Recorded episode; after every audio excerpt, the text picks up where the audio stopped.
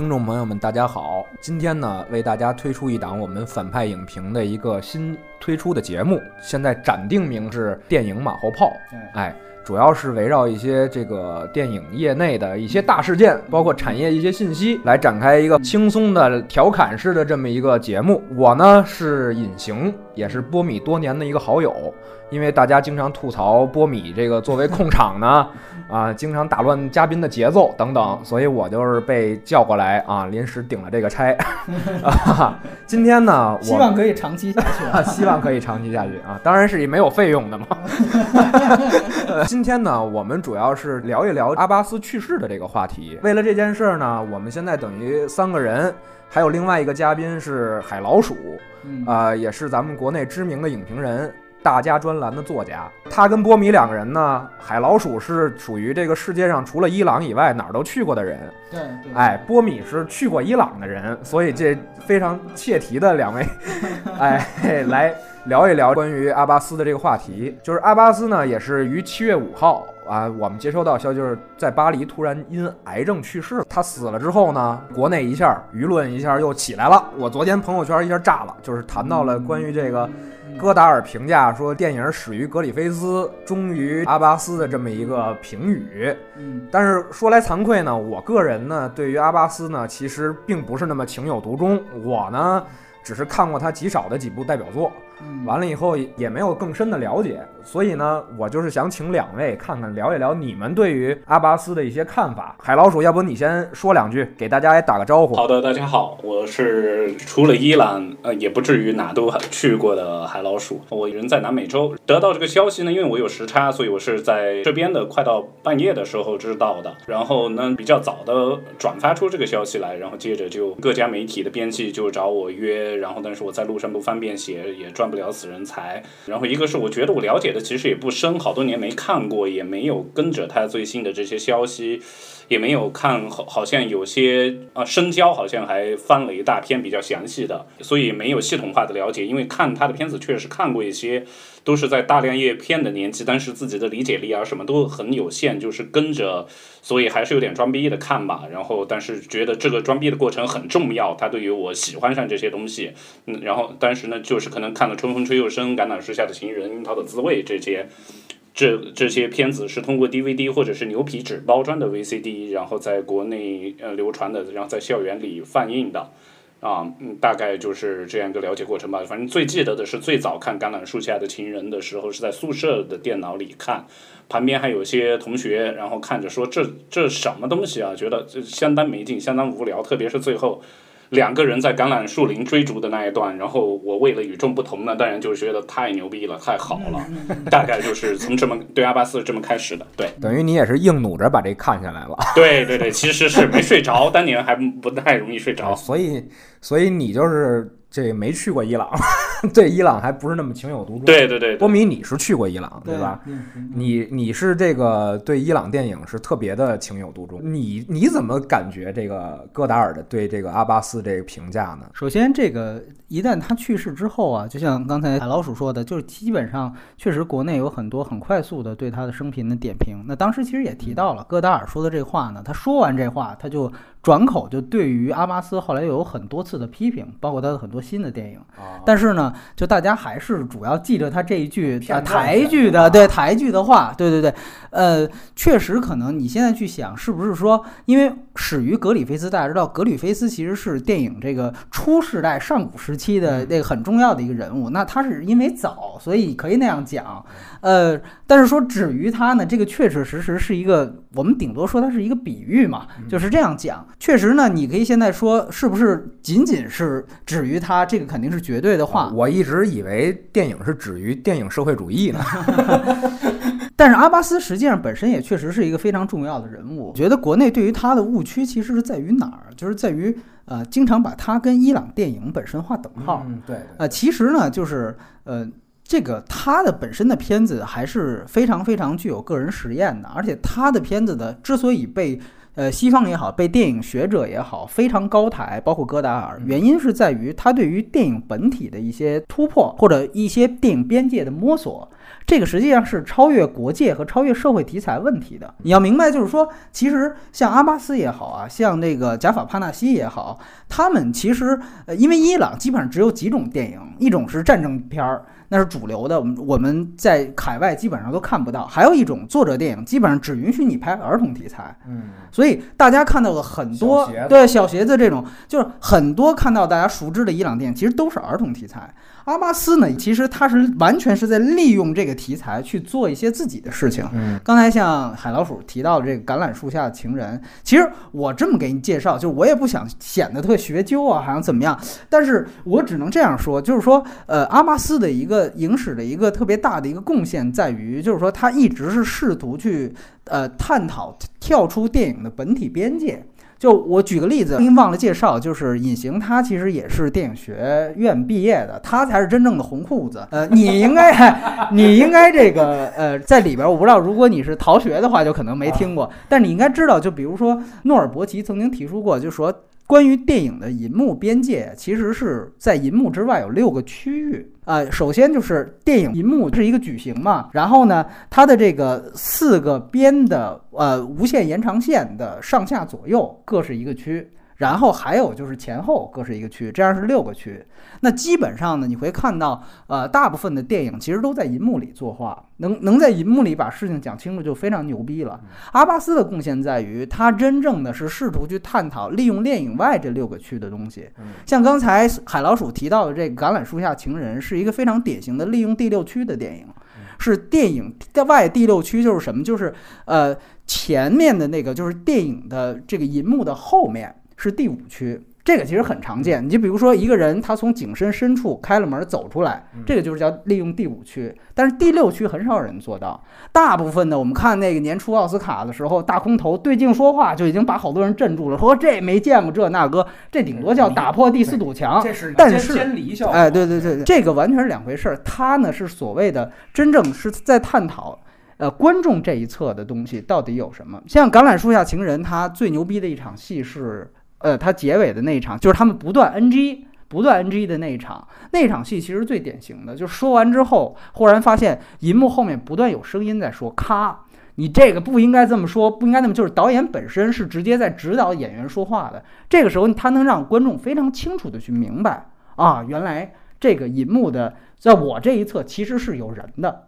那他直到最后那场戏的最后，他才有一个反打，打过去发现啊，确实是一排人坐在那儿，导演什么的就直接就照导演了。对，那那个其实是一个非常典型在利用。而那场戏，如果你也注意的话，不断说错台词的那个人，实际上是银银幕就是景框上边的那个人。但那个那个演员始终在那场戏里边没有被照进来。所以也就是说，那场戏的互动是第六区与上区的一个互动。所以说，它整个的这个这个互动，它实际上是在利用景框在做事，这个是非常非常呃不一样的地方。而且，其实在这之前，你也会看到，比如说阿巴斯的像特写那个电影，也是出了 CC 版，那个片子也是。它实际上，呃，你别看它是一个就社会题材探讨一个，那那那故事其实挺有意思的。它讲的是伊朗另外一个跟阿巴斯在国内齐名的导演马克马拉拉夫，哎，讲他被人冒名然后骗钱的事儿。然后结果呢？最后那个真的这个真导演和假导演就在上面对峙。但其实这个事儿本身是一个社会题材，就比如说我们这儿还有冒什么冒充张艺谋大舅子，对吧？有有这种事儿，对吧？他这好像是这种特殊题材，但是本身后来当真导演跟假导演对峙的时候，他也是利用这种。疯疯狂的利用第六空间，最后加上可能就其实建立效果是一种产生出来的效果，其实也是有这样的效果。所以你别看他的所有东西好像是围绕着儿童题材或社会题材，但实际上它不像贾法帕纳西，贾法帕纳西是真的就是说啊，比如说控诉。呃，女性在伊伊斯兰教国家的那种受压迫那种，它真的是有社会性的。但是阿巴斯其实是超越这些东西的。嗯嗯。哎，那我我还想问问你，因为就我所了解啊，就是阿巴斯这个人，可能他其实有点这个，就是野路子，就是半路出家那感觉，对吧？他原来做广告的嘛，就是他其实自己也说自己其实不怎么看别人的电影，完了也不怎么去研究这些电影理论。对，对他更多的就是看过的片子特别少。对，大家。也就是说用演员也尽量都用非职业演员。对对对。所以我不知道你们二位呢，就是对于这个，你你们是不是觉得就是他这些方面是一个比较大的创举，包括就是。在在形式上表达上，包括刚才波米说的那个这个打破第六个空间，就在这方面，是不是就是他这个创新更多一些，所以就是才有了这种止于阿巴斯的这种评论。呃，海老鼠，你你你觉得呢？我觉得戈达尔说什么，现在想想都挺没道理的啊。他说过太多什么什么拥拥抱爱人的时候不要忘记你手边的枪，太多了。他就是爱叫口号的，因为他他树立了自己的电影风格，所以他要把这些。啊，往里面加。对对对，大家别忘了，他还骂过斯皮尔伯格呢。对，他说斯皮尔伯格拍的电影都是臭狗屎啊，说他是个骗子，对吧？那是真是这样吗？对吧？也不尽然，他的话很绝对。对你接着说，海老鼠。嗯，对。然后我刚刚才翻了一下阿巴斯的以前干过啥，就像你们说他拍广告，然后才发现他还当过交警，是吗？然后是不是 是不是因为这个原因呢？所以有了第六区、第五区的这个交通的疏通的这个能力？我不知道。还有第九区呢，是吧？第九区 交警嘛，交警视野视野宽阔嘛，可能和。和和以前那个就是就是，哎，这个解读比戈达尔要好啊！对对对，我觉得伊朗国家队以前的那个视野也是挺牛逼的啊。然后，然后我，然后我就发现他在拍之前还在过非商业组织儿童和智力发展研究所，然后这也是他接触他的第一部电影呃过客过客就是在那儿，那所以他因此是不是能接触儿童题材更？更比别人容易一点找小演员什么的，因为在这种常年的接触中，他有一些自己，呃，观察就比较多，然后也有这种人脉资源吧，就像，然后所以我觉得是不是他就比较方便的能做出一些儿童题材，然后再加上交警的视野，然后带到了电影里吧。你 这个解读确实非常奇特，不过他这个儿童题材好像就是不仅仅是因为他接触的问题，我觉得他应该是。这个跟这个电伊朗的这个审查制度是不是应该是相当有关系的，对吧？波米，我记得他原来去去伊朗之后回来跟我疯狂的介绍了一下整个伊朗的这个审查制度。哎，我想问问你，就是说这个阿巴斯的这个电影创作，包括伊朗这个电影审查制度，但他肯定是没有我们这个中华人民共和国这么开放、自由、平等，对吧？肯定是，他还是一个他还是一个非常专制的、非 常这个闭塞的这么一个国家。所以这个波米，你给咱们介绍一下。到底那边是什么情况？嗯，就其实我觉得大部分人其实都在用伊朗的这个审查制度做一个正例，做一个好例子，你知道吗？就是你你没见过这种流行这种言论吗？就是说。伊朗审查制度比我们还严厉，但伊朗电影为什么都能拍得那么好？这可是你的意思啊！这这个并不是我的意思。我其实一直在说，就是伊朗现在你去看，它其实就像相当于我们七八十年代那会儿，就改革开放之后和十呃十七年时期那那会儿，就那会儿其实是意识形形态肯定比现在要管控的多，但是那个时候我们也是出精品的。就是因为其实它的主流电影和商业电影是没有的，是不存在的。我们八十年代，我们去想想，也没几乎没有商业电影。我们那个时候都是制片厂拍片子，有的是顶多电影。对对对对，所以那个时候大家不是因为有市场化的需求，所以拍片子自然就会有一些拔尖儿的片子会拍得非常好。嗯。这个其实是个案，不能代表。你想想看，包括台湾电影也是更好例子，就是出一个侯孝贤跟杨德昌，但是台湾整个工业没起来。我们也是，我们在活着跟《霸王别姬》的时候，我们的主主流电影市场那个时候，其实如果长此以往那么继续下去，那台湾不就是现在它曾经面临过一个长期的一个停滞状态吗？其实从工业角度来讲，凤毛麟角的佳作。这个不是一个一个说衡量一个电影国家电影工业基础强大的一个标准，那是两回事儿，对吧？就是说，这个我觉得就就咱们嗯，就像你比如说，就你刚才呃海老鼠说那个呃足球一样，就是有一些小国能出一两个特别牛逼的球星，像呃科特迪瓦出过德罗巴，但不代表这个国家就是一个强大的国家。我们可能正在往那个有希望能像美国工业那样，你有了主流工业体制之后，当然我们也有审查的这个问题啊。你其实提到这个事儿，我没有，我觉得我们比伊朗要好。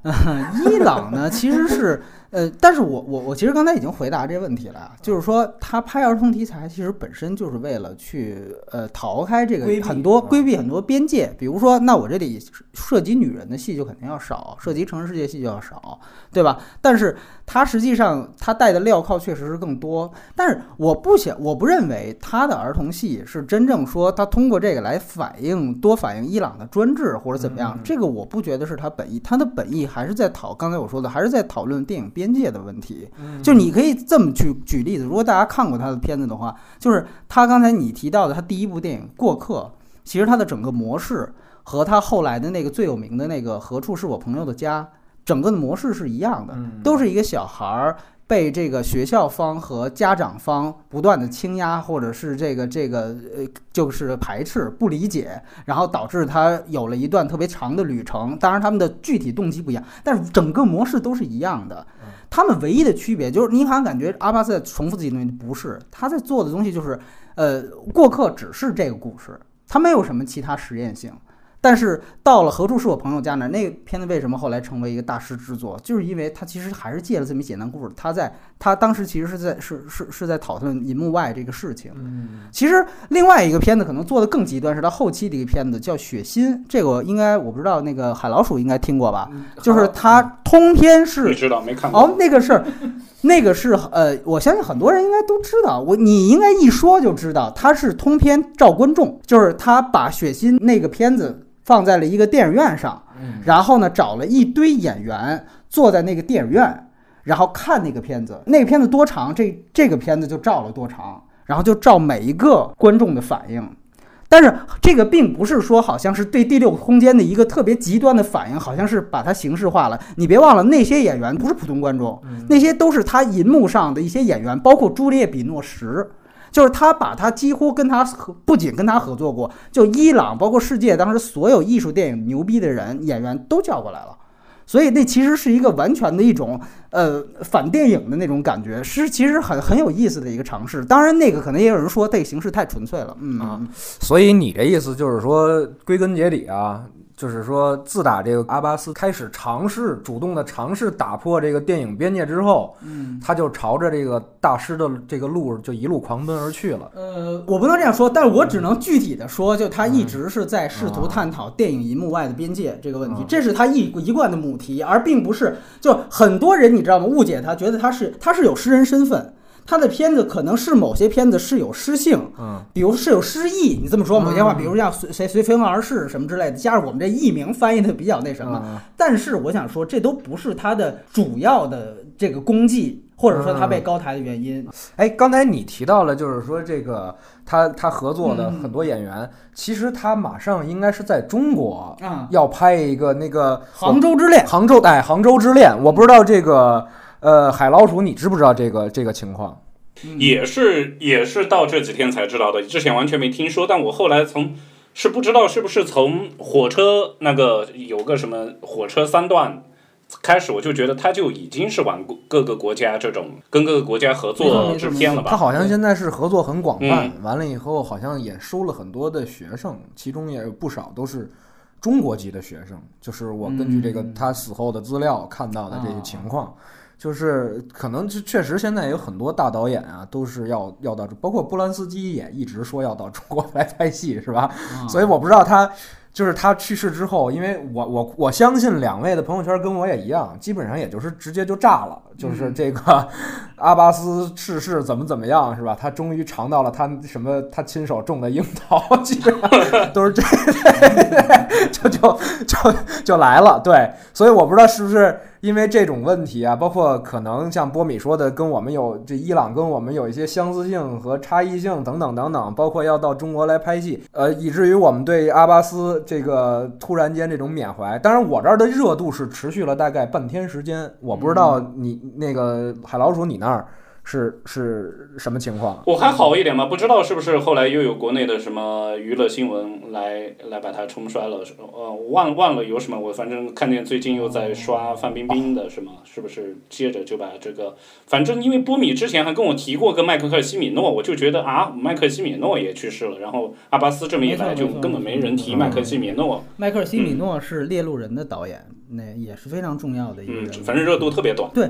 我觉得他其实也是很重要的一个，但是中国就是这个样子，就你没办法。嗯，对，对，其实我感觉应该看《猎鹿人》的人更多一些，比 看比看。对，但他就这一部啊，问题是，对吧？就是说有有的是，就是这个电影很红，就是你你信吗？就是《肖申克救赎》导演死了也没什么也没什么用，顶多大家就把这个片子拿出来。他叫什么名字？对，翻一个，你看你看，对吧？所以就属于这种，就你就一个片子，这个这个，我觉得。但是，嗯，那个也确实是非常重要的一个电影人了。然后，但是回到阿巴斯，你刚才问的这个事儿，其实我也是还是觉得他确实是有一个差异化的东西。就大家觉得，我当时见到一个标题，我觉得特别可笑，就是那个类似于叫呃。阿巴斯死了，伊朗电影何去何从？就是我再说一遍，就是他跟伊朗电影本身的主流是一点关系都没有的。这有点特别像，就比如说艾薇薇死了，中国电影何去何从？你要听见一个 外国人这么说，你会觉得非常奇怪，对吧？我们会觉得我们这些跟电影相关的从业人员何去何从？就这个其实是一个非常大的一个误会。当然，我我用艾薇薇比这个也不是太恰当，因为我必须得说，就是中国现在其实没有任何一个阿巴斯出现，就是中国有可能贾法帕纳西那样的导演了，就是说，甚至是冒着在国内被封禁的一个风险去拍一些这个审查制度所不容的题材，比如说像那个呃，你可以说娄烨也有点这个意思，他被。封了几年，对吧？然后他也是戛纳戏，那也是三大电影节的戏，所以你可以说他跟贾法·巴纳西差不多。但是像阿巴斯这样的真正跳脱出电影本体的，中国现在没有任何一个人。贾樟柯他们这些第六代从来都还是站在知识分子角度，有一个人文关怀的东西在，就他们还是很社会的，你明白吗？他们没有跳脱出来，真正的去达到一个电影艺术家的那样一个高度。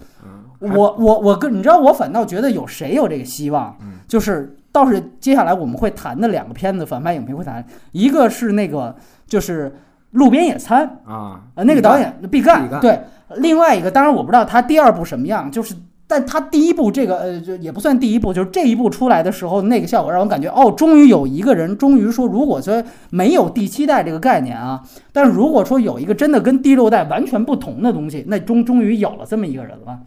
然后就是还有一个就是杨超。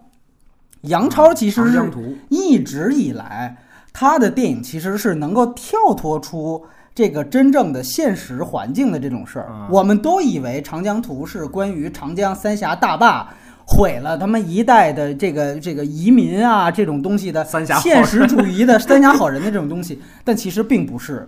对他其实，所以我觉得呃。所有好的、真正能够最后达到这样的一个让大家缅怀的电影人，他并不能只是一个国家的国别标签儿，好像我是这个国家的良心担当，对吧？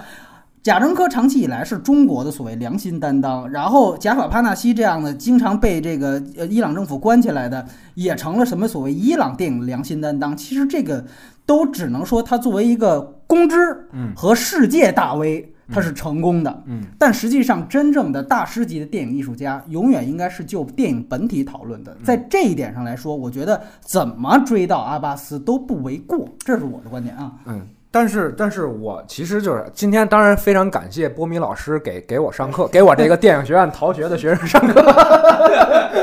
我估计海老鼠也是听受益匪浅。对对对对，我也是听这个观点，但是我就 那边老传出。那边老传出抽水拿马桶的声音，对对对对。这边可能可能可能那个智利夺智利夺冠，人家在持续庆祝好多好多天。对对，书归正传，哎哎，就是刚才其实当因为我其实就是问了一朋友圈的，我问的这个问题啊，其实很浅薄。很肤浅，我就是想问问，因为二位都是媒体人，所以对这种就是突然来一人就就去世了，就这事儿肯定是有很多想法和这个，结果没想到波米老师一上来就讲了一通课，我是说，那海老鼠，要不然咱俩先聊聊这话题，你 你聊聊你对这种事儿的一个看法。我我觉得可肯定可以理解啊。我觉得这个这个，我记我最记得我有一有一年是零七年还是零八年，当时还没有社交媒体这么发达。哦，每一次不存在社交媒体，然后当时是伯格曼和安东尼奥尼，然后是接连去世。对对，那是零七年，零七年，对，零七年，然后接着不久是接着不久，应该就是杨德昌。不是，是杨德昌先死，然后一个月之后是伯格曼和安东尼奥尼前后两。安东尼奥尼前前后两天，然后我就觉得那段时间我好忙啊，我就觉得那段时间我好忙。然后但是但是它有传播的持续性，因为它确实当时没有这么多公众号啊，没有公众号这种概念的存在。然后呢，所以它还是有保温效果，还是比较好的。然后到现在，我觉得也没办法，也可以理解。就是你的意思，就是说，对，现在我觉得是现在都是快餐。对，你的意思就是说，在以前可能去世某个大师啊，或者是艺术家的时候。我们这些这个出来的这些内容其实是比较稀缺的，所以大家首先真的是有干货的。对，一一一者是内容本身可能更有质量，二者是我们对于这个内容的品读会去更深思一些。没错没错，就是我我插一句啊，就是你想想看，就是这个导演这一生拍了这么多的作品，或者说这么重要的作品。你第一天死了之后，你就出来，马上的就赶紧百度百科复制粘贴，这个你说他能有什么就是更有营养的东西呢？对不对？其实该关注他的人，我不我不我不太同意。对我真觉得生肖出来的东西就还是挺，当然他是有这个储备，因为有学者写过，然后他恰好加个开头。我觉得这种的事情是写很多。即便是传统媒体或者是网站编辑也会这么做的，就是一个普告加一个比较深度的解读。其实它这个深度的解读本来就已经存在了，就像不管是 C C 啊，或者是就出过导演的套装这些东西，就像就像已经你储备好了一个关于他生平的追溯，这些东西都是有储备的，所以质量我觉得也不会太特别差。但是我我其实感觉就是我刚刚才跟波米就是讲到的那个有一个同感，就是说。因为我这个朋友圈里边就是半天热度，嗯，今天就再也没有人提这个事儿了，嗯其实我倒反而觉得这种行为，其实让我觉得说，那你真是快餐消费一下就过去了，也没有要可能，比如说咱们什么都给统一化了，那科比退役也是这样，对，就是可能。比如说，不是说我们今天要做这个节目，嗯，那我们可能我们仨人也不再去想这事儿了，对吧？就是，所以我们还是得重申一下，我们反派影评是一个严肃的调侃节目，所以不仅我们得去准备一些东西，对吧？还得还得就是梳理出这个事情的来龙去脉来。所以我一梳理，我们才明白，其实阿巴斯他这个人的艺术成就啊，还有他的这个。影响包括他的这些作品，其实是非常值得我们去仔细的去思考和去琢磨的这些东西。你你知道，我想起一个事儿，就是我开始最早怎么知道阿巴斯吗？是呃，应该是前后是大概汶川地震的那个时候，当时《锵锵三人行》呃，梁文道在《锵锵三人行》里面提到，当时他因为他好像是在香港读的书，所以他那艺名跟我们还不一样。然后他就提到了那个呃，刚才 C C 呃这个海老鼠说的这个叫“春风吹又生”的这一片子，其实我们那边叫“生生长流”翻译的叫。然后呢，呃，他当时是说什么？他就是说他有一，因为伊朗也经常地震，这个是真的。然后当时地震完了之后，我们那边基本上也是媒体是一片哭声，一片哀嚎，都是那个生死不离这种东西。对对，你还记得吗？当时对，当时你知道那个杨杨文道。说，我看过一部电影，一个导大导演拍的，那那名字也跟这个《阿巴思》。